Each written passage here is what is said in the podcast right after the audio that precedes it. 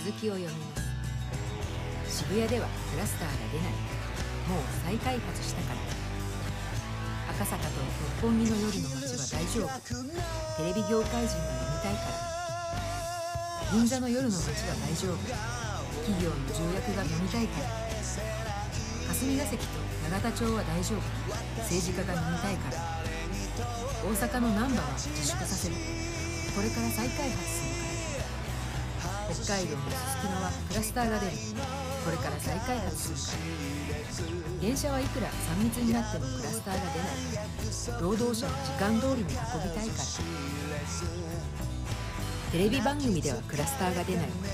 テレビ局が自粛すると大衆を洗脳できない。から蒸気のように忖度ウイルスなので忖度の聖地である国会ではい。くら密になってもクラスターが出ない。テレビでマスクや消毒など防御策一点張りで免疫を高めて健康にする情報は流さない。製薬会社が儲からないか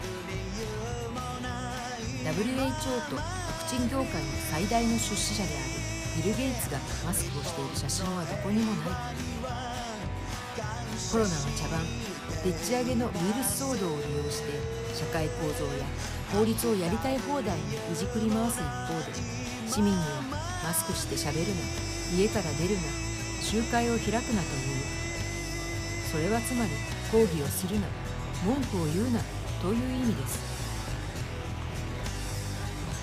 ハッシュタグ目覚めろ日本人。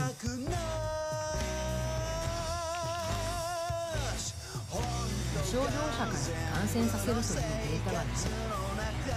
症状者から感染させるというデータはあるのかと厚生労働省に電話で聞きました。そのようなデータは厚生労働省においてありません。という回答でした。嘘だと思う方はご自分で電話してくださいね。厚生労働省0352531111